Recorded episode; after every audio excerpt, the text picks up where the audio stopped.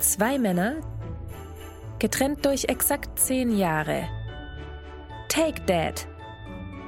Der Podcast für Väter, Mütter und alle anderen. Mit Christoph Dopp und Felix Kuster. Und jetzt geht's los. Hallo und herzlich willkommen zur dritten Adventssendung vom Take Dad Podcast. Und heute sind wir wieder nicht zu zweit, sondern heute haben wir Sergio Dudley eingeladen. Hallo Sergio. Ja, hallo, schön darf ich hier sein, meine Podcast-Premiere. Ja. Hallo Sergio. Hallo. Und es kam eine postwendende Antwort. Wir hatten vorher ein bisschen Mühe mit der Technik, aber jetzt scheint es zu funktionieren. Sergio, schön bist du hier. Du bist ähm, Schriftsteller, hast früher mal auf der Sportredaktion einer großen Schweizer Tageszeitung gearbeitet und in diesem März, also dieses Jahres, hast du dein erstes Buch Creepy Chronicles, bloß nicht den Kopf verlieren, im renommierten DTV-Verlag ähm, herausgebracht. Das ist richtig. All, alles korrekt. Und alles korrekt soweit die Geschichte, wie wir uns kennengelernt haben, ist auch ein bisschen speziell.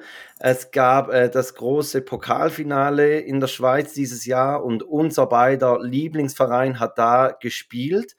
Und ich habe für meine Frau äh, eine Karte besorgt, die allerdings nicht im gleichen Sektor war und dachte mir, ja komm, sie soll doch nicht alleine sitzen und ich suche noch eine zweite Karte. Und du hattest per Zufall genau den gleichen Platz, eine Reihe weiter vorne und über, über diesen Ticketkauf haben wir uns kennengelernt und du hast mir dann die Tickets per E-Mail geschickt und ich habe deinen Namen gegoogelt und gesehen, dass du so Jugendromane ähm, oder du, du, hast vorhin gesagt, die, die nennt man anders. Wie, wie heißt es neudeutsch? Ja, mein Verlag nennt das Early Teens. Also das sind schon Teenager, aber das ist so 12 plus. okay, Early Teens könnte auch irgendwie so Bandname Tokyo Hotel von Modern sein oder so, nicht? Schlechter Bandname oder ein Name für einen Podcast wäre natürlich auch immer eine Idee. Die, die Early Teens. Die ja, Early Teens. denkst du, dürftest du bei den Early Teens noch mitmachen? Ich weiß ja, nicht. Ich glaube, wir sind, ja, wir sind vielleicht eher die Late Teens. Wir sind die Late Teens. Ich gehe vielleicht noch als Early Teen durch und dann spreche ich über die 90er, wie das heutzutage irgendwie ja. jeder zweite Podcast macht. Genau, also und, und deshalb sind wir ja nicht so und, und wir starten eigentlich mit der ersten Frage über, nein, eigentlich nicht über das Buch, sondern wir haben die Podcast-Aufnahme haben wir ein bisschen verschoben, ähm, weil du gesagt hast, hey, hey, das geht nicht Dienstagabend, da ist Halbfinale äh, an der WM und da ist meine Frage im Moment, weiß man ja nicht, kann man mit gutem Gewissen Fußball schauen oder sollte man es doch eher boykottieren? Also offensichtlich schaust du die WM. Ja, ich schaue das. Ähm, ich verstehe schon, es ist ja im Moment schon eine zweigleisige Sache. Es gibt die eine Seite, die man auch nicht vernachlässigen darf. Ich meine, was sein Katar abgelaufen ist mit dieser WM, ähm, das ist sicher nicht mit rechten Dingen zu und her gegangen. Und trotzdem finde ich auch, man hatte zehn Jahre Zeit, dieses Problem anzusprechen. Und jetzt während der WM wird so viel Polemik um, um dieses Thema gemacht. Und ich finde halt immer Fußball, Kultur etc., das sind, das sind so die kleinen Freuden im Leben, die man irgendwie erhalten sollte. Also gerade in dieser Zeit nach Corona und jetzt mit Krieg und Energiekrise, da bin ich echt froh, wenn ich einfach mal an einem Abend mit meinen Freunden und einem Bier Fußball schauen kann. Die Freude mhm. lasse ich mir nicht nehmen. Aber wie fühlt es sich im Moment an? So, also ich war jetzt letztens im, im Supermarkt und da gab es die Fußballtrikots genau neben den Weihnachtspullovern. Und das ist ja schon noch speziell im Moment. Ich glaube, es gab sogar einen Weihnachtspullover, der so ein Fußballmotto noch hatte. Aber ja, das, das also ich finde. Da sprichst Christmas du ein gutes, is coming home, oder was? Ja, da spricht ja, da spricht ja ein gutes Thema an. Ich bin äh, wahrscheinlich der größte Weihnachtsfan aller Zeiten. Also ich habe wirklich mein ganzes Wohnzimmer dekoriert und ich bin ein bisschen im Clinch mit mir selber, weil ich nicht dazu komme, alle meine Weihnachtsfilme auf, auf der Liste zu schauen. okay. Ja, vor allem, es gibt ja auch jedes Jahr noch neue. Also es kommen jetzt was sind da für, für Filme drauf? Ähm, ich habe jetzt gerade gestern an einem fußballfreien Abend äh, zwei Teile von The Christmas Prince auf Netflix geguckt. Also okay. das sind so romantische Comedy, ne? das, das sind so wirklich, das sind wirklich so ganz kitschig, schon fast so, Sam so Samenlöser-Filme, gell? Ja, ja. Äh, dann, es, äh, es, ich, es, ist wirklich ja. so, ja. Aber ich genieße das irgendwie auch, weil da muss ich meinen Kopf nicht, äh, muss ich nicht so bei der Sache mhm. sein. Ich finde es extrem ja. anstrengend, wenn ich einen Krimi oder so schauen muss, weil ich, ich, ja. ich muss mich schon genug mit Geschichten beschäftigen. Und bei diesen Weihnachtsfilmen, wenn ich da mal fünf Minuten nicht aufpasse, habe ich nichts verpasst. Ja, und ich habe irgendwo gelesen, dass du ja eigentlich auch, wenn es um so Filme geht, du hast ja anscheinend auch ein bisschen Angst vor Horrorfilmen, ja. aber in deinen, in, jetzt in deinem Buch Creepy Chronicles geht es ja um, um Horror und Monsterjäger.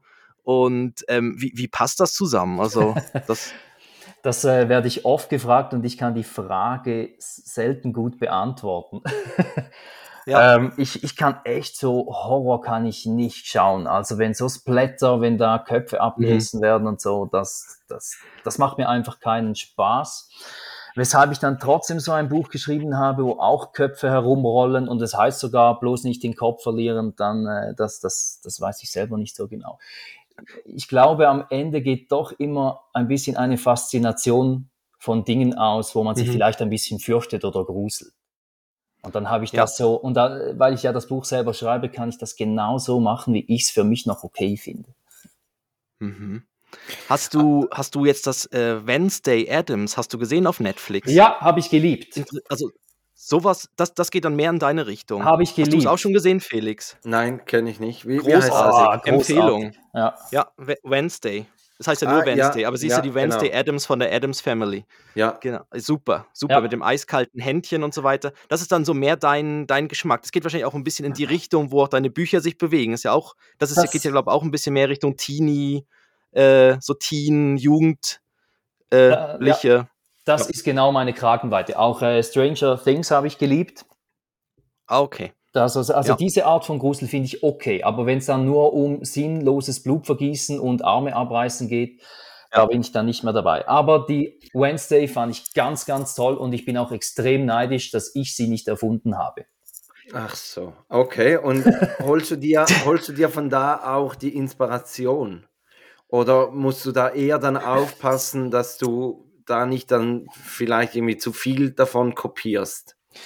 Das ist immer schwierig, aber ich glaube, das passiert so unterbewusst. Letztlich beeinflusst dich ja alles beim Schreiben, was du in deinem Leben so machst, tust und aufschnappst. Und ich finde es auch nicht verkehrt, wenn mir etwas gefällt, mir zu überlegen, ja, was hätte ich vielleicht anders gemacht, was finde ich gut, was kann ich mitnehmen. Und mitnehmen heißt ja nicht klauen oder eins zu eins so übernehmen. Also eine Inspiration mhm. gibt dir ja nur so, so einen Funken und die Idee erarbeitest du dann schon selber. Aber mich mich inspirieren extrem viele Serien und Bücher, die ich gerne habe, ohne dass ich das Gefühl habe, ich würde jetzt abschreiben oder kopieren. Aber es gibt ja so, also ich, ich glaube, Jay-Z ist einer von diesen Künstlern, die hören, wenn sie ein neues Album schreiben, dann hören sie gar keine Musik, weil sie sagen, sie wollen nicht irgendeinen Ausfluss, Einfluss von außen haben. Mhm. Wie, wie sieht der Schreibprozess bei dir aus? Also wenn du am Schreiben bist, dann dann liest du auch kein anderes Buch. Das ist tatsächlich so. Bei mir, wenn ich aktiv schreibe, kann ich kein Buch lesen. Genau mit der gleichen Begründung wie offenbar JC. Schön kann ich mich mal auf äh, eine Ebene mit JC stellen. da, ähm, da spricht ja. er mir wirklich aus der Seele. Nein, das, das ist so. Das, das bringt mich durcheinander. Ähm, ich bin auch ganz, aber ganz. Du, aber du weißt ja bereits am Anfang, wie das Ende aussieht, oder nicht? Also ich nehme jetzt mal an, dich überrascht das Ende nicht gleich, wie es dann der Leser macht. Nein, mein Ende überrascht mich nicht so. Zwischendrin überraschen mich meine Figuren schon, die machen nicht immer das, was ich geplant habe, aber ein gewisses Eigenleben äh, spricht ja dann auch für die Figuren. Aber die Gefahr ist für mich schon da. Wenn ich aktiv schreibe und dann lese ich etwas, habe ich immer das Gefühl, das, was ich da lese, ist besser als das, was ich mhm. schreibe. Und dann verändert es meinen Schreibstil. Und das finde ich schlimmer. Ich finde es nicht schlimm, wenn man sich inspirieren lässt und wenn ich jetzt Wednesday cool finde und im nächsten Buch taucht plötzlich ein junges Mädchen auf, das sehr morbide ist. Das kann durchaus sein. Das finde ich auch okay. Ich habe mehr Mühe mit beispielsweise mit Schreibstilen. Dann lese ich ein Kapitel von einem Buch und denke, oh, das war sehr schön beschrieben, da hat es szenische Beschreibungen, die fand ich top. Und dann schreibe ich plötzlich ein Kapitel, das fünfmal mehr szenische Beschreibungen hat als die 200 Seiten zuvor. Mhm, mh. Das ist mehr das, das ist für mich mehr das Problem. Deshalb, ich lese nicht, wenn ich schreibe, ich höre keine Musik, wenn ich schreibe. Und ich bin auch ganz, ganz schlecht im, im Filme schauen, weil ich schlichtweg nicht die Kapazität habe, um mir zehn Stunden pro Tag meine eigene Geschichte auszudenken und dann noch einer Geschichte im Tatort zu folgen. Wie, wie viele Seiten hat das erste Buch? Einfach, oh, dass das, wir uns da so, so grob, grob ein, ein Bild machen können. Das also sind das 150 oder 250? Nein, nein, das sind äh, 360 und das zweite 380. Okay. Und wie, wie, lange, wie lange dauert so ein Prozess? Ja, da unterscheidet sich Band 1 und Band 2. Band 1 habe ich noch, da habe ich nebenbei noch gearbeitet. Ähm, da würde ich sagen, habe ich etwa eineinhalb Jahre gebraucht. Das zweite habe ich dann Vollzeit geschrieben und das, der reine Schreibprozess ging vier bis fünf Monate und dann hat man noch so einen Monat Überarbeitung. Und in diesen vier, fünf Monaten, also gab es da auch Kapitel oder, oder teils Seiten, wo du sagst, das war jetzt richtig scheiße, das wird alles wieder gelöscht? Das kommt äh, leider oft vor. oder wird ähm, es auf die Seite gelegt für dann zu verwenden für beim die Outtakes. Ich habe ja, wirklich Outtakes vielleicht nicht gerade. Doch, doch, ich habe einen so, Outtake-Ordner. Ah, okay. Äh, ich habe tatsächlich ja, ein so Outtake-Dokument. Ja. Ähm, aber das ist noch schwierig. Ähm, äh, ich, ich bemühe mich wirklich jeden Tag zu schreiben. Also das, das schaffe ich auch, mhm. wenn ich aktiv schreibe. Und manchmal schreibe ich etwas und denke, das ist das Beste, was ich je geschrieben habe. Und dann am nächsten Tag lese ich es durch und finde dann so, ja, wenn ich ehrlich bin, ist es eigentlich scheiße. ähm, mit, mit ein bisschen Abstand sieht es immer anders aus, aber die Gefahr ist auch ein bisschen, dass man mit der Zeit immer selbstkritischer wird. Das ist wie wenn man an einer Prüfung hundertmal die mhm. gleiche Frage liest, irgendwann äh, wird die Antwort auch nicht mehr besser, wenn man immer noch mehr schreibt und noch mal etwas streicht und so ist es, glaube ich, beim Buch auch. Man ist selbst sein größter Kritiker. Und bist du jetzt gerade am Schreiben? Ähm, so indirekt ja, also ich habe in dieser Woche gehen zwei neue Projektideen von mir an den Verlag und da habe ich jetzt das letzte halbe Jahr daran gearbeitet. Ähm, das sind zwei neue Ideen, also das wird nicht Creepy Chronicles Band 3, sondern das sind zwei neue Sachen und da habe ich jetzt ja eine Leseprobe mhm. geschrieben, jeweils 80 Seiten etwa pro Idee, plus ein sehr ausführliches Exposé. Da ist die ganze Geschichte drin, da sind alle Figuren drin, da ist die Welt drin, wie sie funktioniert. Und jetzt äh, gönne ich mir ein bisschen Pause, weil ich schlichtweg nicht weiterschreiben mhm. kann, weil ich nicht weiß, ob sich der Verlag für eine Geschichte entscheidet und wenn ja, für welche. Ja, also würdest du jetzt auch quasi nach zwei Teilen Creepy Chronicles auch etwas anderes reinschieben und dann allenfalls dann später wieder weitermachen mit den Creepy Chronicles. Genau. Das wäre ja. in Ordnung so vom, ja. Das okay. wäre absolut in Ordnung. ja, jetzt, ich habe da, ich habe da so vom, vom Buch, ähm, also gibt es ja die, die, den, den Einband mit der kurzen Zusammenfassung, wo dann halt steht, der, der Hauptdarsteller ist ja der Patrick, ähm, der Monsterjäger ähm, der mit seinem Vater zusammen in Schottland äh, unterwegs ist und äh, quasi Monster ja, jagt. Und ähm, jetzt ist es, also ich habe jetzt gesehen, er ist dort bewaffnet mit Schwert und Runen und so, und so weiter. Ähm, hast du irgendwie einen Bezug? Es gibt auch so diese Dungeon and Dragons Spiele oder so. Hast du da irgendwie so einen Bezug dazu, weil du auch sagst, jetzt das Neue hat ja auch, spielt ja auch wieder in einer, vielleicht in einer speziellen Welt, wo man die, die Welt noch kurz erklären muss, damit man versteht, warum sie jetzt da so unterwegs sind. Hast mhm. du irgendwie, also, also ist mehr die Frage, warst du irgendwie als Kind irgendwie ein Nerd? Nein, nein. Liebe und ja. Nein, es geht ja nicht, oder so Videogames gibt es ja auch mit denen in die Richtung, wo man dann irgendwie so in auch so Welten unterwegs ist oder so. Das, das war nicht toll. Sowas irgendwie beeinflusst. Jetzt ja, hast du jetzt, sowas noch. Mir hat ja. jetzt sehr gefallen, dass du jetzt eine Minute lang äh, auf eine Frage hingearbeitet hast und dann am Ende zu sagen, bist du ein Nerd? Ja, ich kann ja nicht aber sagen, bist du ein Nerd? Das wäre ja zu, zu, unspezifisch. Nein, es wäre viel zu viel zu ungenau, in welche Richtung. Also, ja. Nein, aber das, jetzt, das bin ich überhaupt nicht. Ich habe auch, äh, ich spiele kein Dungeons and Dragons, das sagt mir irgendwie auch nichts. Und ich, ich glaube, ich habe für einen Autor auch einen untypischen Weg. Ich habe als Kind nie gelesen. Nie. Das hat mich irgendwie ja, nicht okay. interessiert. Da habe ich lieber mit meinem Bruder im Zimmer Fußball gespielt oder draußen Fußball mhm. gespielt. Das fand ich immer besser als zu lesen. Das war mir irgendwie als Kind zu langweilig. Bis dann Harry Potter kam, dann, das war eigentlich das Einzige, was ich gelesen habe. Und die wilden Kerle.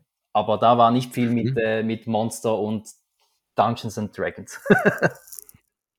nee, aber die haben natürlich auch ihre Abenteuer erlebt, so in der Gruppe. Und das ist in deinen Büchern ja auch so. Also, das sind ja auch dann so äh, die, eine Gruppe an, also quasi die Gruppe an Jugendlichen, äh, probiert dann, äh, so wie ich es verstanden habe, dem Vater aus dieser, der ist ja in so einer Schattenwelt gefangen. Ich glaube, man verrät nicht mhm. zu viel, weil das steht im Einband drauf. und probiert ihn dort äh, rauszuretten. Gehe ich mal davon aus. Richtig. Und ähm, genau, jetzt, jetzt gehe ich auf, ich, ich mache jetzt gerade mal den Überschlag zu Schottland. Hast mhm. du, dass das Buch spielt jetzt in Schottland, ist, hast du irgendwie speziellen Bezug dazu, dass du irgendwie auf Schottland gekommen bist oder hast du gedacht, das passt, weil das ist irgendwie so die karge Landschaft und so weiter. Und die Orte klingen ja schon alle so, als wenn ein Monster es aussprechen würde. Das, so, äh, das werde ich auch öfter gefragt, ob ich irgendeinen Bezug zu Schottland habe. Und wenn ich dann sage, ich war noch nicht einmal da, sind die Leute immer ein bisschen enttäuscht. oh, das ist wie, das ist wie der Karl, äh, wer war es? Karl May. Karl der, May, der, der, war nie im Wilden Westen. Der nie im genau. Westen war, ja, aber ja, Winnetou ja. geschrieben hat und so und Old Shatterhand okay, dann warst du wirklich noch nie in Schottland, weil ich habe ihm gedacht, hm. ähm, ich habe dann mal nachgeschaut, irgendwie, wo das eine spielt und die gibt es ja wirklich, da diesen, diese Hochebene und den Nationalpark und so weiter. Also die, die Orte gibt es ja, in denen das Alles in denen auf das Google Maps Street View nachgeschaut. ja. das, ist, das ist wirklich so, das ist tatsächlich so. Ich war noch, ich war noch nie da und wieso, dass ich Schottland gewählt habe, ist, ist tatsächlich ganz pragmatisch. Ich wollte einfach einen Ort, an dem es viel regnet und Nebel hat und ich wollte nicht mhm. London nehmen, weil immer alles in London spielt. Gerade so ein bisschen im Fantasy-Bereich, da gibt's zwei, drei Geschichten, die wirklich da angesiedelt sind. Und das wollte ich nicht. Und dann dachte ich mir, ja. ich nehme einfach Schottland. Und ich, ich weiß noch, als ich den allerersten Absatz geschrieben habe, da erzählt Patrick, ja, er, er, er lästert da über, über den Regen ab über, und über das Wetter in Schottland und sagt, aber das gehört zu unserer Kultur, so wie das Monster von Loch Ness. Zumindest hat es das, bis wir es getötet haben. Aber davon weiß ja zum Glück keiner. Und ich fand einfach diesen Einstieg mhm. witzig und dann war für mich klar, gut, jetzt wird's Schottland. Ja. Aber jetzt ja. hatte ich Christoph vorhin unterbrochen, weil, also mich nimmt schon noch Wunder, wo war der Wendepunkt, als du zu lesen begonnen hast oder mit dem Schreiben begonnen hast? Was ist passiert? Es ist passiert, also das Schreiben fiel mir schon immer leicht, aber ich habe das nie als Talent wahrgenommen. Für mich war Schreiben immer wie, wie Rechnen bis 100. Ich dachte, das kann irgendwie mhm. jeder. Und Gut, auch, auch rechnen bis 100 kann nicht jeder, aber ja. Das kann nicht bis jeder, 10 aber, geht. Aber viel. Ja. Mit den Fingern und so, das funktioniert noch. Ja. Das, das geht noch, ja, da, das schaffen die meisten noch. Gut, heutzutage mit Handy, da hat es ja Gott sei Dank einen Taschenrechner drin, da bin ich auch immer wieder froh, weil ich bin überhaupt kein Mathematiker, aber das ist ja oft so bei mhm. Menschen, die der Sprache näher sind als den Zahlen. Ähm, aber ja, ich hatte dann irgendwann eine Lehrerin in der Berufsmatura, die mir gesagt hat, ja, Herr Dudley, wissen Sie schon, was Sie studieren wollen? Und ich habe gesagt, nein, ich habe keine Ahnung. Und dann hat sie gesagt, ja, Sie können gut schreiben, Sie sollten etwas in diese Richtung machen. Und dann habe ich eins und eins zusammengezählt und dachte mir, okay, ich kann Aha, offenbar gut doch schreiben. Mathematik. ja, du wirst lachen. Ich habe die technische Berufsmatura gemacht. Da war Algebra und ah. Physik Schwerpunktfach. Keine Ahnung, Aber, wie ich also Be Berufsmatura, Berufsmatura heißt, du hast ja nebenbei noch eine Lehre gemacht. Ich habe mal Augenoptiker gelernt. Okay. Und oh, aber das kann man gut einbauen. Da gibt es sicher ein Monster, die so Augen entfernen oder so. Das, ja, gibt, das kommt es, im Buch vor. Die, die, die oh. Augenhorter. Der schwarze Augenhorter. Ich glaube, das ist eines der ersten Monster, das erwähnt wird. Und das war so eine kleine das, Referenz an meine Lehrzeit an deinen Lehrmeisterin oder Lehrmeister, genau, der Augenhorter. Ja, den gab es wirklich, aber ich habe mal, hab mal eine Lehre als Augenoptiker gemacht da habe ich vier Jahre meines Lebens dafür investiert und habe nach zwei Jahren gemerkt, das ist sicher nicht das, was ich später in meinem Leben machen werde. Und bin dann aber ja in der Berufsmatura gelandet und ich habe die ich habe die technische gemacht, weil ich dachte, ja, als Augenoptiker kann ich ja so ein bisschen zeichnen und Brennpunkte berechnen und so. Und dann hatten wir dort Algebra und Physik als Schwerpunktfach und ich habe keine Ahnung, wie ich da durchgekommen bin. Aber ich habe es irgendwie, hab's irgendwie geschafft. Und dann ähm, habe ich Journalismus und Organisationskommunikation studiert. Und da habe ich gemerkt, da waren ja viele Studierende, die gut schreiben konnten, aber ich hatte das Gefühl, ohne jetzt selbstverliebt oder arrogant klingen zu wollen, aber ich hatte das Gefühl, mir fällt es noch ein bisschen leichter wie vielen anderen. Und mich hat es dann aber irgendwann gestört, dass die Texte immer so kurz sind. Journalismus hast du vielleicht drei oder viertausend Zeichen, in der Werbung hast du ein paar hundert. Und irgendwann wuchs so in mir die Gewissheit, dass ich auch längere Geschichten schreiben könnte. Und so also da, dann, dann wusstest du eigentlich, als du bei, bei der Zeitung angefangen hast, das ist nur ein Zwischenstopp oder ein Mittel zum Zweck? Nein, das würde ich so, das würde ich so nicht sagen. Ich wusste einfach, das mache ich gerne. Vor allem, ich meine, ich bin ein riesen Fußballnerd und wenn du dann den ganzen Tag in einer Sportredaktion sitzen kannst und es wird nur über Sport geredet, das, das war wirklich äh, das war toll. Geil, Christoph, stell dir das mal vor. ja, ja, genau. Ich, ich wäre mehr fürs Playboy-Cover zuständig. ja. bitte, bitte noch, ja, ich bin bei dem Bild noch nicht so ganz sicher. Ich muss den anderen nochmal ja. anschauen. Ja. Ein bisschen näher, aber, noch ein bisschen näher. Ja, genau. Ja. All, ähm, ähm, ja, nee, aber gut, dann warst du da ja, aber du, du hast dich ja eigentlich irgendwie schrittweise in die Richtung entwickelt. Und dann irgendwann hast du jetzt aber dann mutig sogar gesagt, jetzt setzt du voll auf die Karte so wie ich es jetzt verstanden habe. Ja. Bist du jetzt wirklich als komplett als oder bist du noch als freier Journalist unterwegs oder so? Oder wirklich jetzt oder machst du noch Auftragsarbeiten vielleicht oder Na, so sich, Sachen? Das hat sich äh, gewandelt. Ich habe, ich habe, als ich den Vertrag mit DTV unterschrieben habe, habe ich gewusst, das Geld, das ich für die ersten zwei Bücher bekomme, das reicht etwa, um ein Jahr davon zu leben. Mhm. Und ich habe dann aber gesagt, ich künde meinen Job. Damals habe ich in einer Werbeagentur gearbeitet. Ähm, ich habe gesagt, ich künde erst, wenn ich Band 1 neben dem Beruf fertig geschrieben habe. Also Band 1 habe ich wirklich komplett neben der Arbeit geschrieben. Und als ich den Vertrag mit aber, DTV aber diesen, diesen Vorschuss, wie muss man sich den vorstellen? Also du, du kriegst ihn und dann hast du irgendwo eine Zeitlimite, wo sie sagen, hey, bis dahin innerhalb der nächsten zwei Jahre müssen die zwei Bände raus sein. Es gibt, also das nennt sich ein Garantiehonorar. Ähm, das bekommt man als Autor ausbezahlt und das ist, das bekomme ich unabhängig von den Verkaufszahlen. Und das wird eigentlich so gehandhabt, dass man einfach eine gewisse Planungssicherheit hat, weil man investiert ja doch viel Zeit in ein Buch. Das ist ja nichts, was man in zwei, drei Wochen macht. Und mit diesem Garantiehonorar weißt du einfach, ich habe eine garantierte Summe, wenn ich die Bücher abliefere. Und bei mir war es so, ich habe die Hälfte dieses Betrages bekommen, als ich den Vertrag unterschrieben habe und dann jeweils einen Viertel bei Erscheinen des Buches. Christoph, wärst du der Typ, der, der so mit, mit, Geld so umgehen könnte, dass er auf einmal, auf einen Schlag eine Riesensumme hat und dann weißt du, davon muss ich jetzt zwölf Monate leben? ich, ich sehe mehr das Problem bei mir. Ich bin so einer, der sehr Vegas, zuwartet. Baby! ich, bin, ich, bin, einer, der zuwartet und ich müsste das Buch dann in der letzten Nacht noch schreiben, ja. weißt, bevor Abgabetermin. Also das ist, das, das, das sind ja so die schlechten, auch die schlechten Filme, wo noch jemand sowas fertig schreiben muss und dann sitzen, sitzen die Personen noch im Taxi so halb und so und sind noch irgendwie am Tippen und so. Das, ich, ich sehe mich dann eher so, dass, also, dass man da wirklich dann so den, man muss sich ja dann wie selber den Tagesablauf oder ich jetzt gerade mal die Frage, Sergio, wann kannst du am besten schreiben? Also morgens, abends? Ich kann am besten, ich würde sagen, kurz vor dem Mittag und am früheren Nachmittag. Das ist aber meiner mhm. Routine geschuldet. Ich bin ein, ich brauche ich brauch Routine. Also ich brauche gewisse mhm. Strukturen, sonst funktioniere ich nicht. Ähm, gerade beim Schreiben brauche ich das. Wenn du wenn du schreibst und du weißt, ja, der Abgabetermin ist, ein, ist in einem halben Jahr, dann ist die Gefahr tatsächlich mhm. groß, dass man vier Monate nichts macht und dann in zwei Monaten noch irgendwie 400 Seiten rausballert. Und ich brauche, ich bewege mich da in sehr, sehr engen Strukturen.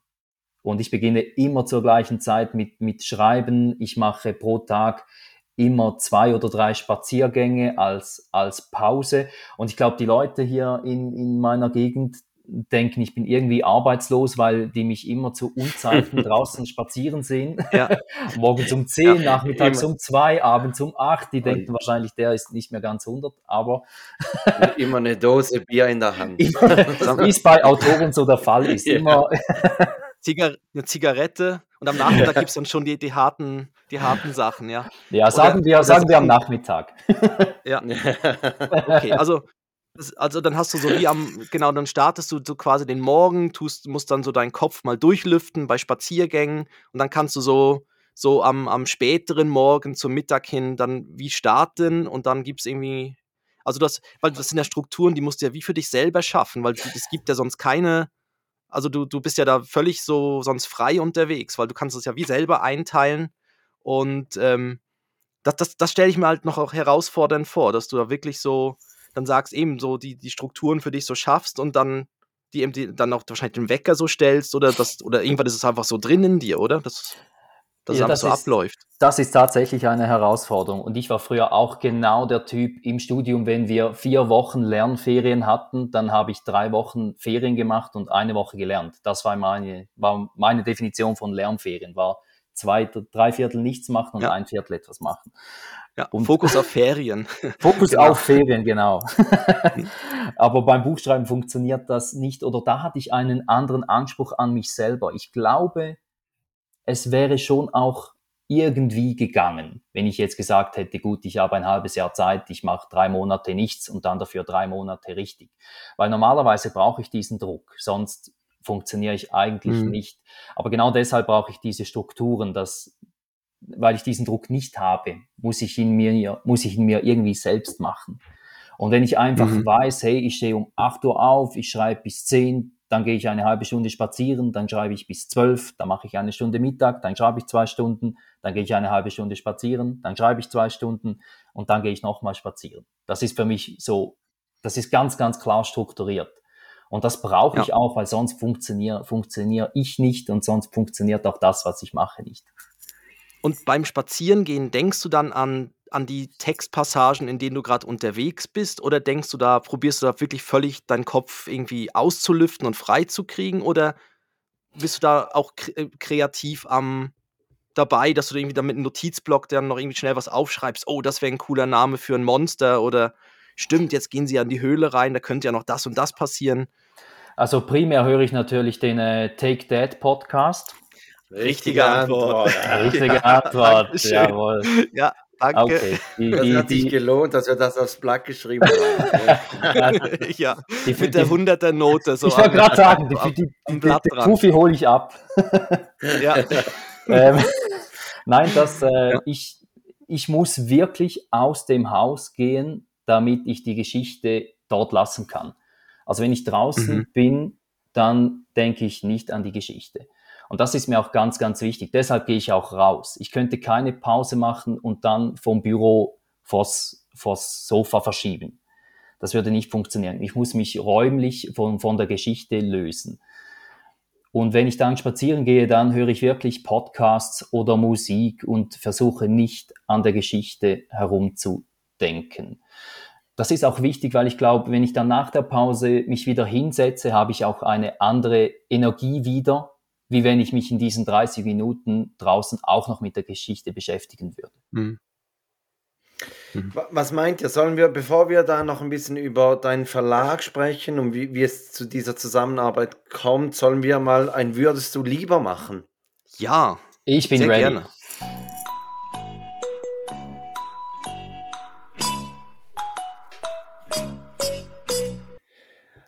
Also, Sergio, würdest du lieber funktionieren folgendermaßen? Wir stellen uns zwei Aussagen zur Auswahl und man muss sich für eine äh, wohl oder übel entscheiden.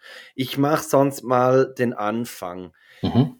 Man stellt sich vor, man kann entweder nur noch ein Lied hören oder einen Film schauen. Und weil du ja über Monster schreibst, dachte ich mir, ich bleibe in dieser Thematik. Und zwar wäre das Lied, das man das für den Rest des Lebens hören dürfte, wäre Culture Candela Monster. oder oder der, oh. der Film, den man gucken darf, wäre die Monster AG von Walt Disney. Für was würdest du dich entscheiden? Da also wenn man ich, ich habe schon ja. eine Entscheidung gefällt, du musst gar nicht mehr erklären. Ich würde den Song okay. nehmen. Okay. Ich würde den Song nehmen, ähm, weil ich, ich bin nicht so der Filmeschauer. Filme gehen mir zu lange. Ich habe diese Aufmerksamkeitsspanne nicht mehr, um 90 Minuten oder zwei Stunden Fernsehen zu schauen. Aber Musik ist neben Schreiben und Fußball eigentlich meine dritte Leidenschaft. Gut, das Culture Candela, ist es von Culture Candela? Ja, ja, ich glaube, ja. Ist jetzt nicht äh, meine Lieblingsband, aber. Aber dann könntest du, dann, dann, würdest du ja wahrscheinlich eher den Film nehmen, weil das wäre für dich das kleinere oh. Übel und du dürftest dafür die, alle anderen Lieder dürftest du ah, alle hören. Ja, clever. Ja, gut, dann wechsle ich, ja, dann nehme ich den Film. weil, weil, das wäre genau auch meine Begründung gewesen. Ja, aber Christoph darf natürlich auch noch zuerst. Ähm, ja, ich gehe auch auf die Musik behalten. Dann würde ich dann und den ganzen Tag Monster AG. Ja, der und wird dann halt nicht mehr laufen, der Monster AG, aber. Ja, aber. Ja. Ich glaube, das ist so geht das schon, ne? Kennt ihr diese, mhm. kennt ihr How I Met Your Mother? Ja. Ja, klar. Und da gibt es ja die Folge, wo sie mit dem Camaro nach Chicago fahren und die Kassette klemmt und es läuft immer der Song ja. dieser And I Would Walk 500 ja. Miles. Und ich glaube, wenn man immer denselben Film schauen müsste, wäre es auch so. Irgendwann findet man ihn super, dann findet man ihn kacke und dann findet man ihn irgendwie wieder gut. Mhm. Da kommt es sicher auch an Silvester irgendwo dran, drin vor. In der Silvesterfolge kommt auch immer das gleiche Lied. Ähm, fällt mir jetzt nicht ein. Das ist auch bei How, Met, How I Met Your Mother. Ich glaube auch das mit der, wo sie in der Limousine sind, kommt immer das gleiche, spielen ja, sie immer nein, das gleiche. Das, das da der, der Moby, Moby Remix, Moby, oder? genau. Ah, ja, genau. Ja, ja. Kommt auch die ganze Zeit immer Moby, Moby und dann zum Schluss ja, Den sehen, den sehen sie auch etwa zehnmal, den Moby, der ist immer wieder im Bild. Ja, also, ah, genau. Großartige Serie. Äh, also dann würden wir, würden wir alle lieber den Film schauen, aber nicht, weil er so klasse ist, sondern weil wir einfach die Musik die Auswahl genau, der Musik haben möchten dann soll ich, darf ich, darf ich gerade das mich anschließen? Ja, klar. Okay? Also, ich habe ein, meins geht jetzt in Richtung, äh, mehr Richtung Horror. Und zwar, würdest du lieber einmal quer durch den Loch Ness schwimmen oder eine Nacht in einem Spukhaus verbringen? Ähm, Loch Ness noch so für die, die wenn ihr es nicht gerade so wisst, ist es so ungefähr 1,6 bis 2 Kilometer je nach Stelle breit und hat 6 Grad, aber es wäre okay, man könnte Neopren benutzen. Ähm, aber also mich ne, äh, das Spukschloss würde mich mehr interessieren. Wie spukt's da? also, also, also es überhaupt so oder wird behauptet, es spukt? Ähm, ich glaube, es funktioniert beides, weil du, du liegst dann allein, also ihr seid allein in diesem Spukhaus. Es ist wirklich so ein altes Haus, es knirscht und quietscht. Und ähm, also du erzählst von deinem Schottland-Urlaub, Christoph. Richtig, eigentlich. das war ja mein Schottland-Urlaub. Also ich, ich glaub, war ja in diesem Spukhaus. Ich glaube, das ist von ähm, dir privat. Ja, ja, ja wirklich, also. Aber es ist jetzt trotzdem die Frage, würdet ihr eher durch den Loch Ness schwimmen? Noch als andere Info, er geht ja auch irgendwie bis zu fast 300 Meter in die Tiefe runter. Also man sieht wirklich nichts unter drunter und er ist ja recht dunkel. Und ähm, jetzt geht es mehr darum, würdet ihr lieber über so ein Gewässer schwimmen, wo man auch noch davon spricht, dass da ein Monster drin ist, vielleicht, oder in einem Spukhaus übernachten? Ich würde äh, den See nehmen, einfach auch wegen der Geschichte. Also wenn du nach Hause kommst, kannst du sagen, hey, ich bin durch Loch Ness geschwommen, ist doch viel geiler, wie wenn du einfach sagst, ja, ich habe eine Nacht im Spukschloss übernachtet. Und neben, dann sagt eh jeder, ja, das spukt ja nicht wirklich und weiß ich was, das war der Wind, der den Vorhang aussehen ließ wie die ehemalige Besitzerin dieses Schlossgutes oder was ich. Oder? Also ich, ich würde den See nehmen. Ich würde das Haus nehmen. Dann würde ich mich da eine Nacht lang zu Tode gruseln, aber ich glaube, ich hätte danach etwa 15 Ideen für eine Geschichte. Mhm. Wenn ich durch den Ähm. See schwimmen müsste, würde ich wahrscheinlich nach etwa 500 Metern absaufen und dann war es das mit meiner Karriere sowieso. Ja, aber Das- dann, dann Das kriegst auch mein Problem. Noch, dann kriegst du vielleicht noch Loch Ness zu sehen, wenn du absäufst. Ah, Und du wer auch will- hier. Dich gibt's ja doch. Oder werde postmortem noch berühmt. Ja. Aber das bringt Ja, mir dann auch nichts mehr. Das, das erste Mal, dass er in Schottland war, war, um zu sterben, ja. das steht dann auf meinem Grabstein, ja. Ja. Ich hätte eben auch das, ja, gut, man könnte ja mit einer Schwimmhilfe, also ich, man könnte ja mit so einem, mit so einem Ja, aber du gehst doch nicht mit einer Schwimmnudel durch Loch Ness. Also, ich bin doch nie, ich bin doch noch nie irgendwie zwei Kilometer geschwommen. Also mein, also mein, ja, aber du hast doch einen Überlebenswille, also das, das, packt man doch. Ich glaube, das ist nicht Ja. Nicht? unterschätzen. Also, aber wenn die Kraft dann weg ist. Was hat so eine Länge im Hallenbad, im Schwimmbad? 25 Meter. Ja. 25, ja. Jetzt bin Oder ich so schlecht im olympisch Rechnen, aber das, 50, das, ja, wären aber- ein, das wären viele Längen. Hä? Ja, das sind viele. Ja, das, das ist Ergebnis korrekt. viele. äh, Also vier, vier wären 100, vier, 40 wären dann 1 Kilometer, 80, äh, 80 Bahnen wären 2 Kilometer. Drei Männer rechnen.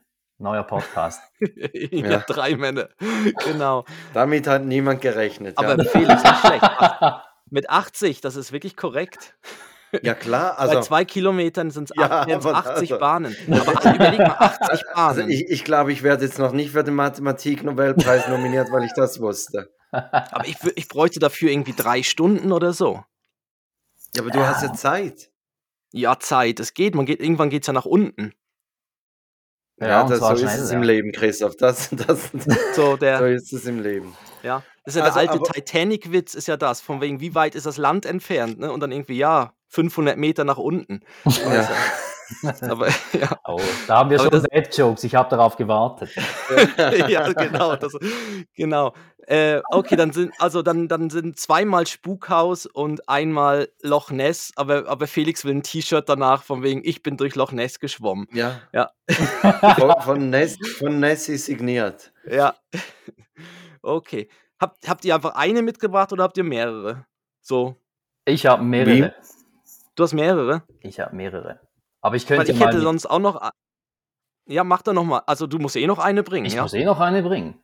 Ja, genau. Okay. Sergio, du bist dran. Entschuldigung. Achtung. Ja, genau. Jetzt würdet ihr lieber bei einem Vampir Blut spenden oder mit einem Werwolf auf eine Wanderung gehen in der Nacht vor dem Vollmond? Uh. Also vor dem Vollmond, das ist ja nicht gefährlich. Ja, man hofft, Oh, ja. außer- vielleicht Außer vielleicht verwandelt er sich so ein bisschen. Ja gut, dann ist es wie wenn die Frau sich länger nicht die Beine rasiert hat. Also, also ich, ja, ich meine, Vampir, Vampir sagt man ja, wenn er dich beißt, wirst du selber zum Vampir. Obwohl, so die weiblichen Vampire, die sind da immer sehr, sehr erotisch dargestellt, oder? Also Vampire sind ja generell immer so ein bisschen, die Männer sind immer so ein bisschen Gentleman und die Frauen immer so recht auf sexy gemacht.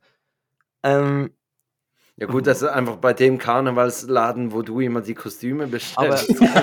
ja, ähm, aber ja, Werwolf, Wandern, Vampir. die, die stört mehr das Wandern, gell? Das Nein. du, Christoph. Nein, aber, aber mit, dem, mit dem Werwolf gar kein Problem. Auch in der Aber das Vollmond. Wandern. Aber das Wandern muss das sein. Laufen. Also grundsätzlich die Frage dahinter ist ja eigentlich schlussendlich, wärst du dann, wenn dann was passiert, wärst du lieber ein Werwolf oder ein Vampir? Verstehe ich jetzt die Frage dann nochmal einen Schritt weiter. Ja, die Frage ist Und- einfach, welches Risiko wollt ihr eingehen? Bei einem Vampir Blut spenden oder mit einem Werwolf unterwegs sein? Ja, aber beim Vampir ist es ja 100%, dass du ja dann auch ein Vampir bist. Da, Ja, er beißt dich ja nicht. Wer, Ja, das weiß man ja aber nicht. Also, aha, du, du spendest wirklich, also so, so wie Blut. man, Du gehst so da wie man im Blutspendezentrum. richtig, Ja. und dann steht da Dracula himself mit der Nadel und der piekst dich dann an. Und dann läuft da so langsam ein Tropfen über deinen Arm und der tropft dann Ja, so gut, zu ja. Boden und er beobachtet Ja. das aus blutunterlaufenden Fa- Augen. Fachtreff- Ja, und seine, seine, und fängt schon an mit der Zunge so, Zappert Mm. schon ein bisschen und Ja. genau, und die Zähne kommen schon ganz leicht raus. macht dir Ja, gut, Komplimente aber für den Hals, man kennt's. ja, genau. äh, Fachkräftemangel im Gesundheitswesen nennt man das. Oder? Also, ja, dann, ich, ich, ich glaube, dann würde ich den Vampir nehmen. ich finde Vampire irgendwie auch sympathischer als Werwölfe.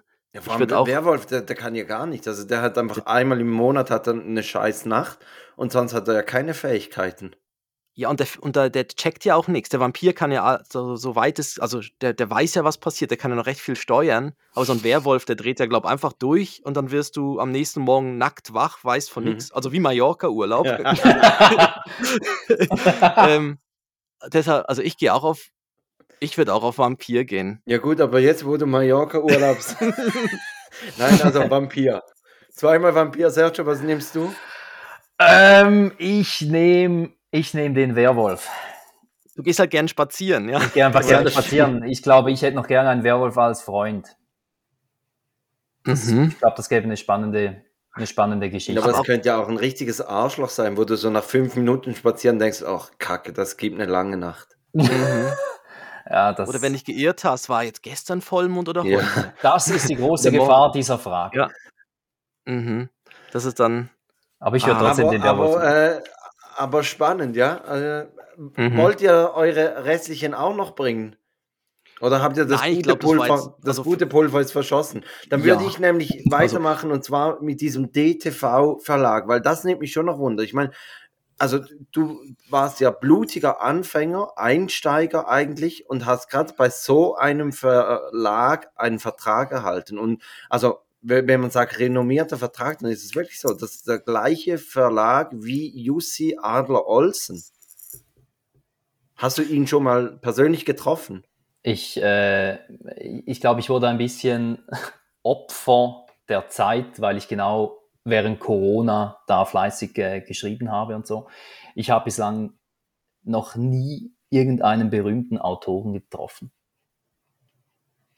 Aber da, da haben wir eine Gemeinsamkeit. Aber wie, aber wie muss man sich denn vorstellen? Du hast dann, ähm, hast du dann auch dort, in dem Fall hast du ja auch äh, so eine Art Exposé geschrieben, schon, so wie jetzt auch für deine, deine Ideen, die du jetzt hast, Mhm. und hast die eingereicht. ja, und- das ist, das ist eigentlich eine lange Geschichte. Okay. Die erzählt sich nicht so. also, so, fun so funktioniert Podcast. Wir haben Zeit. das ist gut. Das äh, habe ich auch in der Welt der Literatur lernen müssen. Da, hat, da haben alle Zeit. Das geht immer alles sehr, sehr lange.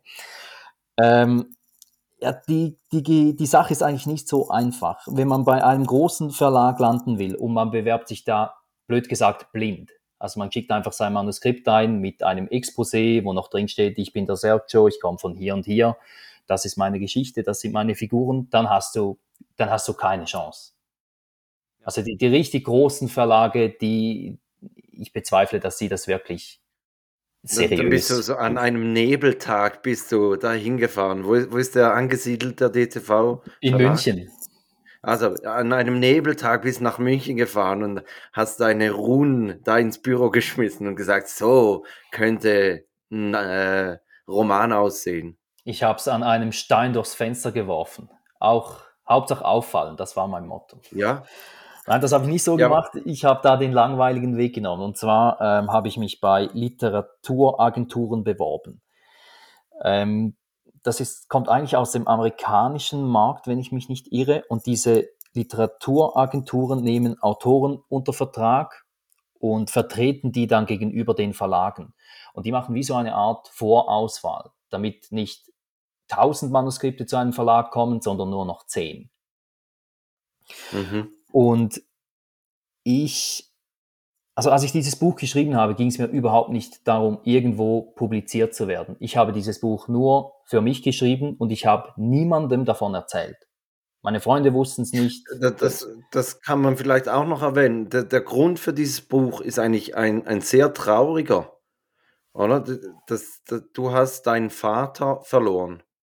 Ja, ich habe, ähm, das war im Frühjahr 2019, ähm, er hatte einen Hirnschlag, also das Ja. kam für alle ziemlich überraschend und das war auch keine leichte Zeit, weil er dann noch äh, zwei Monate da gab es noch lebenserhaltende Maßnahmen, bis wir dann irgendwann gesagt haben, das ist nicht in seinem Interesse. Wir wussten, dass er das nicht wollte. Und wenn du so, ja, wenn du so einen Verlust erlebst und deinen Vater so siehst, dann macht das irgendetwas mit dir. Mhm. Und mein Vater hat ähm, sich frühzeitig pensionieren lassen. Das war etwa ein halbes Jahr bevor, bevor er den Hirnschlag hatte. Und das hat mich schon geprägt, weil er hat einfach die, ich sag die letzten 10, 20 Jahre hat er nur noch gearbeitet, damit er fünf Jahre früher aufhören kann, fünf Jahre früher in die Pension gehen kann, damit er einfach mehr vom Leben hat. Und schlussendlich hat er das noch ein halbes Jahr erlebt, aber halt nicht 30 oder 35 Jahre, wie ich mhm. es ihm gewünscht hätte. Mhm. Und für mich war das schon eine schwierige Zeit. Ähm, klar, das, das prägt einem, das, das stimmt einem nachdenklich. Und ohne dass ich es da wirklich so bewusst entschieden habe, habe ich angefangen zu schreiben. Also ich war damals noch äh, bei, der, bei, bei einer Zeitung hier ähm, als Sportredakteur tätig und die haben gesagt, nimm dir so viel Zeit, wie du brauchst. Und ich glaube, ich war vier oder fünf Wochen, habe ich mir Zeit genommen, war einfach zu Hause und dort habe ich angefangen, dieses Buch zu schreiben. Und das also war wirklich, von, von Anfang an hast du an, an diesem Creepy Chronicles geschrieben oder hast du auch noch anders geschrieben, was du dann vielleicht wieder zur Seite gelegt hast? Nein, ich habe dort Creepy Chronicles geschrieben. Es hieß noch anders. Mhm. Ähm, es war eine ganz, ganz andere Geschichte. Das Buch war ein Drittel so lang, wie, wie es das jetzt ist. Aber, also es war ganz anders. Es war wirklich anders. Aber ich habe das einfach damals so geschrieben, ohne mir groß Gedanken zu machen, was ich da schreibe, was für eine Geschichte, mit welchen Figuren. Ich habe es einfach gemacht für mich. Und deshalb habe ich es auch niemandem erzählt, dass ich ein Buch geschrieben habe. Ich habe das einfach für mich getan, weil es mir dort durch, durch diese Zeit geholfen hat und weil es mir irgendwie auch Halt gab und diese, diese Lücke gefühlt hat, die plötzlich da war. Das war eine ganz, ganz merkwürdige Zeit, weil ich nicht die Energie hatte, arbeiten zu gehen und gleichzeitig aber auch nicht zu Hause mich irgendwie in Selbstmitleid ertränken wollte. Und mhm. dann habe ich angefangen zu schreiben. Und das war eine Rohversion von Creepy Chronicles. Aber mit dieser Version habe ich mich dann bei diesen Literaturagenturen beworben. Also da ist so der Grundstein gelegt worden für alles, was, was danach kam. Und da hast du dich bei mehreren beworben und, und hättest auch von mehreren den, den Zuschlag oder, oder äh, den, einen Vertrag angeboten gekriegt oder war das dann wirklich eine und die hat gesagt, ja, das machen wir? Ich habe mich bei etwa einem Dutzend dieser Agenturen beworben, ähm, alle in Deutschland, weil in der Schweiz, ich glaube, es gibt eine oder zwei, aber hier ist das nicht so nicht so stark vertreten, was auch daran liegt, dass die Schweiz auch einfach ein sehr kleiner Buchmarkt ist, wenn, mhm. wenn Deutschland mit zehnmal mehr Einwohner direkt nebenan liegt. Und von diesem Dutzend hatte ich am Ende hatte ich äh, zwei Angebote, also nicht unendlich viele. Die eine Agentur mhm. hat gesagt, wir nehmen die Geschichte so, wie sie ist. Und die andere Agentur, bei der habe ich dann auch unterschrieben, die haben gesagt, wir glauben, du kannst schreiben, aber wir glauben auch, du kannst es besser. Und mhm. das war kurz vor Weihnachten ah, 2020, glaube ich. Oder nein, 2019. Corona-Weihnacht, wie, das, das, wie man glaub, sie das, auch. Richtig. Ich glaube, das war kurz vor Weihnachten 2000 und ah, was, ich glaube, war 2019. Und diese Agentur hat gesagt, schau, du hast jetzt zwei Wochen Ferien zwischen Weihnachten und Neujahr, schreib doch einfach mal etwas Neues. Und ich habe dann in diesen zehn Tagen oder was die ersten zwei Kapitel geschrieben, wie sie jetzt so eins zu eins bei Creepy Chronicles drin sind. Aber du, du sagst, du hast die Figuren, hast du dir nichts dabei überlegt. Also ich, ich weiß ja nicht, wie man ein Buch schreibt, aber ich stelle mir so vor, dass, dass man ein Reißbrett hat und dann hat man da, weiß ich was, ein, eine Figur gezeichnet und da schreibt man ein paar äh, Charaktereigenschaften auf und, und so weiter und, und macht Verbindungen zu anderen Figuren und mhm. so weiter. Macht man, also macht man das nicht so? Mittlerweile mache ich das auch, aber beim ersten Buch äh, war ich da ein bisschen naiv. Äh, ich kann mich noch erinnern, als ich da, als das mit meinem Vater passiert ist und ich zu schreiben angefangen habe, habe ich zwei unterschiedliche Anfänge geschrieben. Und das eine war diese, war diese Monster-Friedhof-Szene, wie sie bei Creepy Chronicles drin ist. Und das andere, das war irgendwie in einer Stadt und dort ging es aber um Zauberei. Und dann habe ich mich wie entschieden, mhm. nein, ich glaube, diese Monstergeschichte ist, ist cooler. Und ich wusste dann, wie ich anfange und ich wusste, wie ich aufhöre. Aber alles dazwischen wusste ich nicht. Also ich habe wirklich eigentlich. Aber, also du, du wusstest, du, es gibt, oder du, du hast mal in einem Interview hast du gesagt, es wird fünf Bände von Creepy Chronicles geben. Ja. Und, und, du wusstest aber auch schon zu Beginn, dass, dass der erste Band, der hört auf, aber das ist noch lange nicht das Ende. Das wusste ich, ja. Ich wusste, dass ich eine Serie schreiben will. Aber vielleicht muss man auch unterscheiden, so diesen, diesen Impuls mit dieser Geschichte anzufangen, da, da war nicht viel Überlegung drin. Da war es einfach, ich schreibe mal etwas und schaue, was gefällt mir atmosphärisch besser. Da ging es nur um das Feeling, es ging mir nicht um die Geschichte. Ich wollte die noch gar nicht komplett im Kopf haben. Ich wollte nur schauen, bringe ich 10, 20 Seiten hin, die mich selber irgendwie catchen. Mhm. Und die Geschichte habe ich mir erst danach überlegt. Dann wusste ich, ah, das funktioniert. Da ist so ein Junge, der geht mit seinem Vater auf einen Friedhof. Dann war für mich schnell klar, ah ja, der Vater verschwindet. Und alles andere kam erst danach. Aber angefangen habe ich nur mit dieser allerersten Szene. Und basierend auf dem habe ich mir dann alles rundum herausgedacht. Oder ausgedacht. Und, und wenn du sagst, dich selber catchen, also das, die Leseempfehlung oder das Leseempfehlungsalter ist ab zwölf Jahren. Sagst du, ja, es ist wirklich so für diese New Age, nein, nicht New Age, das ist ja Early Teens. Ja, also, New, Early Teens. Early, Early Teens. Teens, genau. Die, die Early Teens. Ähm, ist es wirklich nur für die oder sagst du, hey, das, das kann auch ganz so gut ein, ein 30-, ein 40-Jähriger lesen? Ja, das sage ich natürlich, weil die sollen es auch kaufen. ähm, nein, ich habe ich hab einfach das Buch geschrieben, das ich selber lesen würde. Ich selber habe mir nie überlegt, ich schreibe jetzt für Zwölfjährige. Das hat, das hat bei mir überhaupt keine Rolle gespielt. Ich habe einfach das Buch geschrieben, das ich selber gerne lesen würde. Weil etwas anderes kannst du ja auch nicht machen ich kann ja nur die Geschichte schreiben, die ich gerne lesen will. Ich kann nur meinen Humor da hineinpacken, meine Ideen und dann hoffen, dass es andere Leute auch gut finden. Wenn ich jetzt mir überlege, ja, was findet denn ein Zwölfjähriger cool, dann, dann ist es auch nicht mehr authentisch. Das bin ja dann nicht mehr mhm. ich. Das war, eine, das habe ich mir nie ja. überlegt, für wen das ich schreibe.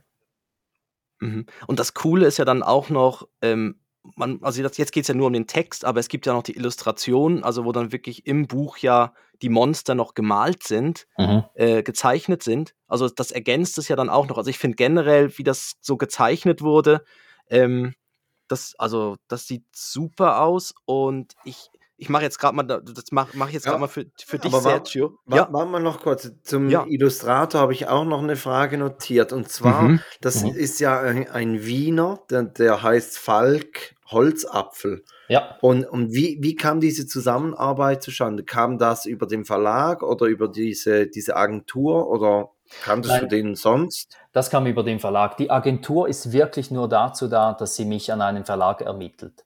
Als klar war, dass DTV das mit mir machen will, danach hat die Agentur eigentlich nichts direkt mehr mit mir zu tun. Mhm. Sondern dann bekomme okay. ich eine Lektorin und dann arbeite ich direkt mit dem Verlag zusammen. Mhm. Und bei den Illustrationen war es so, ähm, da musste ich Beschreibungen abgeben, wie ich mir diese Monster vorstelle, also wie ich finde, dass sie aussehen. Und dann gab es so eine kleine Ausschreibung. Ich glaube, der Verlag hat zwei oder drei Illustratoren angeschrieben und die haben von, vom ersten Monster, von diesem Friedhofsschlurfer, haben die Probezeichnungen gemacht. Und dann hatten wir drei zur Auswahl und dann haben wir uns dann für den Falk entschieden. Aber ich kannte den, kannte den zuvor nicht und mein Kontakt mit ihm hält sich eigentlich auch in Grenzen. Da läuft eigentlich immer direkt alles über den Verlag. Ich sage denen, mhm. wie ich mir die Monster vorstelle, dann kommen die Skizzen, dann sage ich ja, nein, mehr so und so und dann irgendwann ist es so, wie ich es mir mehr oder weniger vorstelle. Eben, und da hast du volles Mitspracherecht. Also da, da könnte jetzt nicht der Verlag sagen, hey, jetzt haben wir hier schon 13 Abänderungen gemacht, jetzt reicht's. Jetzt, so ist jetzt die finale Form. Ich bin noch nie so weit gekommen, um das äh, herauszufordern, was ich mir da erlauben kann und was nicht. Ähm, aber ich kann schon meinen Senf dazugeben. Klar, wenn ich jetzt sage, das stelle ich mir überhaupt nicht so vor, dann kommt das auch mhm. nicht so in mein Buch, weil mein Name steht ja letztlich oben drauf. Das ist auch übrigens mit den ganzen Änderungen im Buch so, wenn mein Buch lektoriert wird. Das sind eigentlich nur Anmerkungen. Ich, ich müsste nichts annehmen. Aber weil ich ja ein cleverer Bursche bin und die Leute im Verlag schon mhm. Ahnung haben, was meine Zielgruppe lesen will, äh, bin ich da natürlich brav und nehme 90 Prozent davon an. ja, klar. Ja, ich meine, das sind ja auch Profis auf der anderen Seite und die wissen ja dann auch, was gut ankommt und und eben, wie man jetzt auch sieht bei den Bildern, ich meine, die sehen ja Weltklasse aus. Also mhm. ich habe dann gerade, also war so auch so mein, mein erster Gedanke war dann, ich habe dann wirklich gerade schon an so, so was wie Hörspiele gedacht, so aller ähm, drei Fragezeichen und was es alles gibt, John Sinclair und so weiter. Ich meine, das wäre mhm. natürlich dann so, wäre das ein Traum von dir, wenn es mal sowas geben würde? Ja, ich habe ja das Glück, als Hörbuch gibt es meine Bücher. Also die werden da von professionellen Synchron- okay. und Hörbuchsprechern ja, gelesen. Beck. Nein, es ist nicht Rufus Beck. Oh, jetzt weiß ich doch die Namen nicht mehr. Aber, Aber auch so eine da... tiefe Stimme, oder? Ja, nein, so der, eine, so ein... ich habe ja zwei verschiedene Perspektiven. Also ich habe sogar zwei, die mein Buch vorlesen. Und das eine ist beispielsweise die Stimme von Tobey Maguire, also vom ersten Spider-Man. Oh, Spider-Man, ja. ja. Genau. Und das ist, äh, das ist ganz, ganz toll, das zu hören. Ähm, ich weiß noch, als ich das, das erste Belegexemplar des Buches bekommen habe, habe ich es nicht gelesen, weil ich dachte mir, ja, ich habe es oft genug gelesen. Irgendwann kannst du es auch nicht mehr sehen. Ich meine, ich habe diese, diese 400 Seiten habe ich sicher 10, 15 Mal gelesen. Ich, irgendwann, also keine Lust mehr auf dein eigenes Buch. Aber das Hörbuch, das habe ich mir tatsächlich angehört, weil es für mich einfach sehr, sehr spannend war zu sehen, wie, wie sprechen sie die Monster. es vorliest. Ja, mhm. wirklich, wie spricht jetzt Spider-Man einen Friedhofsschlurfer? Und ja, da gab es für ja. mich auch noch etwas zu entdecken. Das, das ist natürlich beim gedruckten Buch nicht der Fall. Aber das Hörbuch, die Hörbücher habe ich mir beide angehört. Mhm.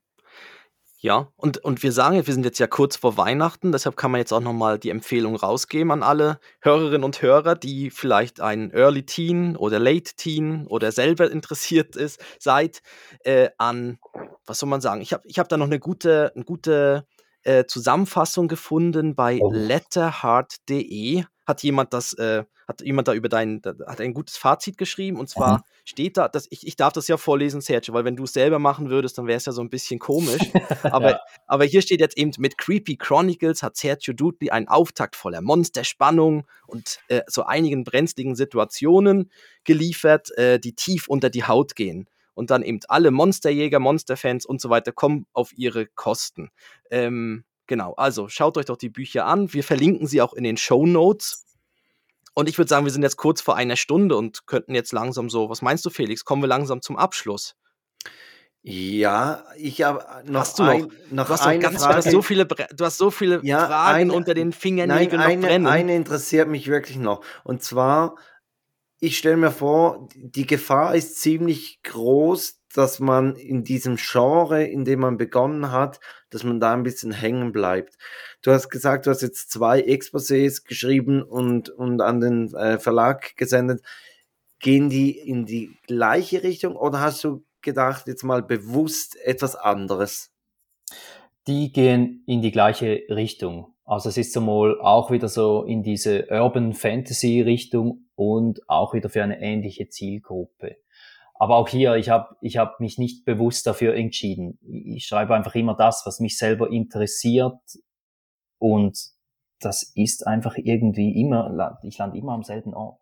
ich habe mir schon auch mal überlegt, ja, könnte ich auch eine, so eine so eine schöne weihnachtliche Romance-Geschichte schreiben und dann sitze ich da vor dem leeren Notizblock und nach fünf Stunden ist er immer noch leer und nach drei Tagen ist er immer noch leer und da muss ich einfach äh, konsternieren, vielleicht bin ich noch nicht so weit für eine weihnachtliche Romance-Geschichte. Aber ich schließe es auch nicht aus. Das, das, die, die, bringst du dann als äh, unter einem Synonym, bringst du die raus, oder? Die bringe ich garantiert nicht unter Sergio Dudley. Ich glaube, wenn Sergio Dudley auf einem Buchdeckel steht und der Titel des Buches ist traumhafte Weihnachten in der Buchhandlung, dann, dann kauft das niemand. Da muss ich irgendwie Santiago di Dominguez heißen, dass das irgendwie gekauft wird.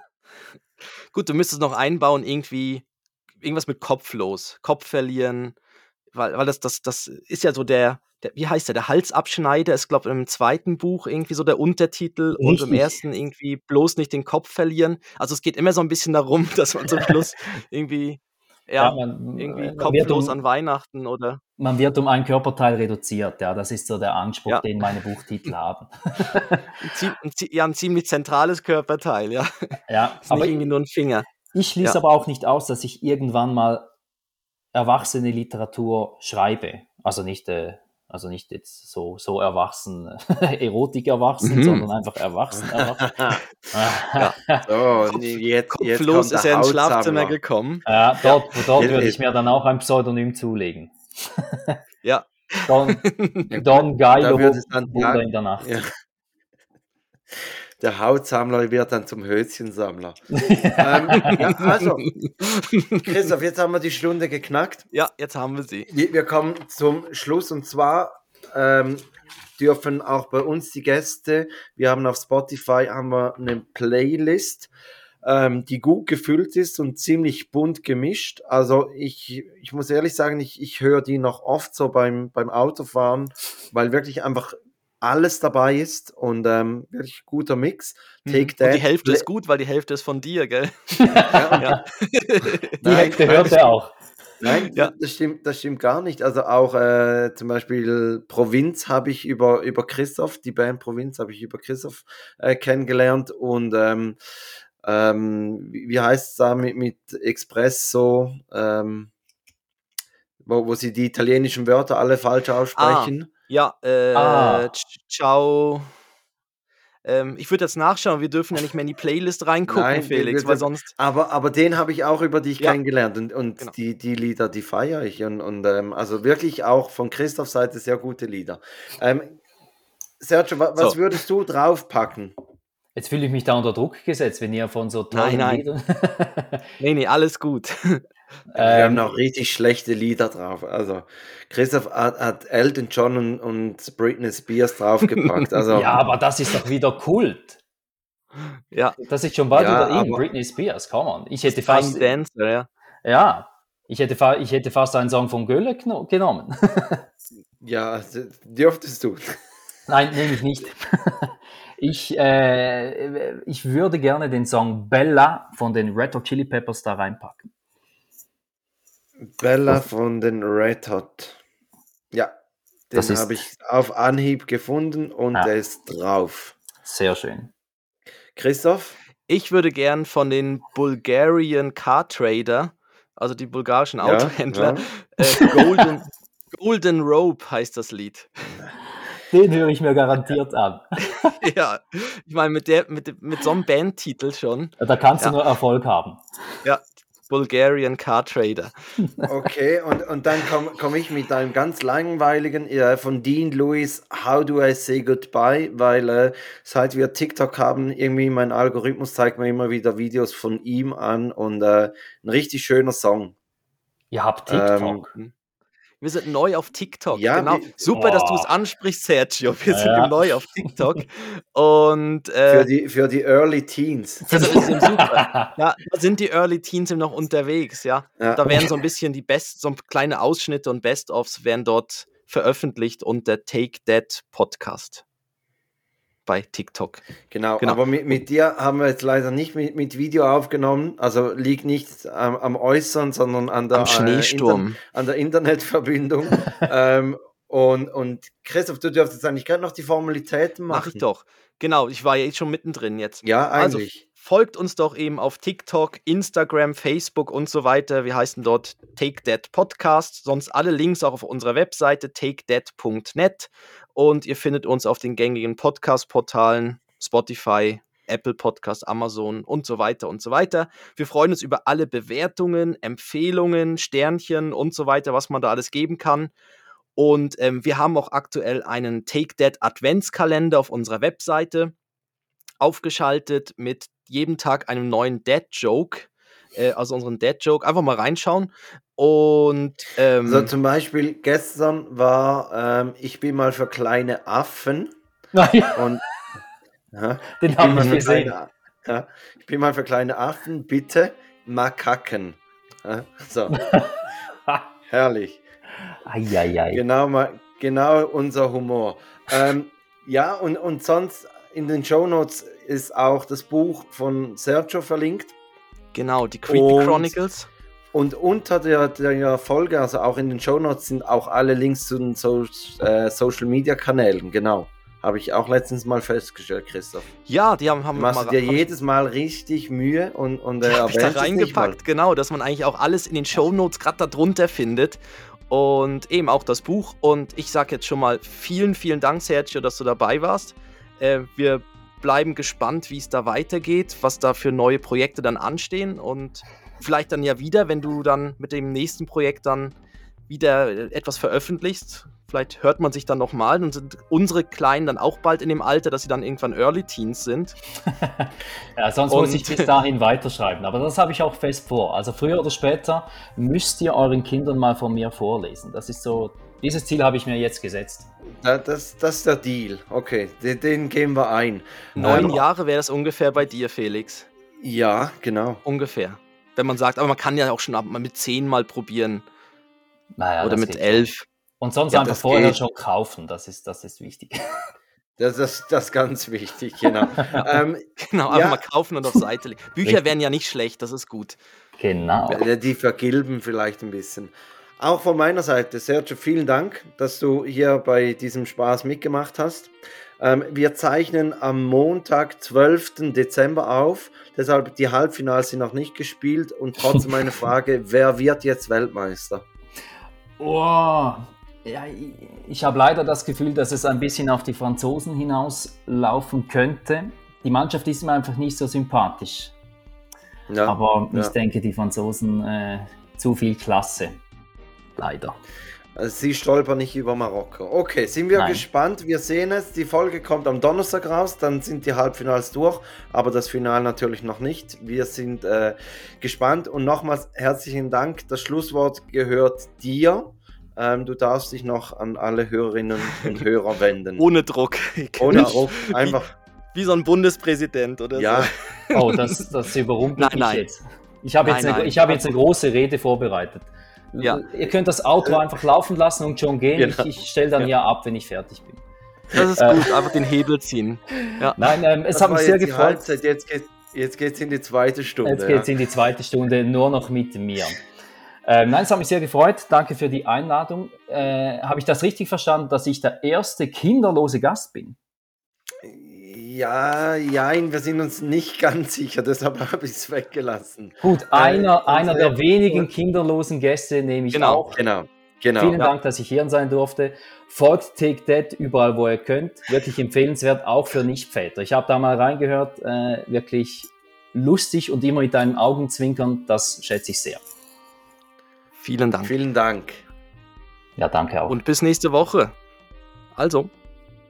Tschüss.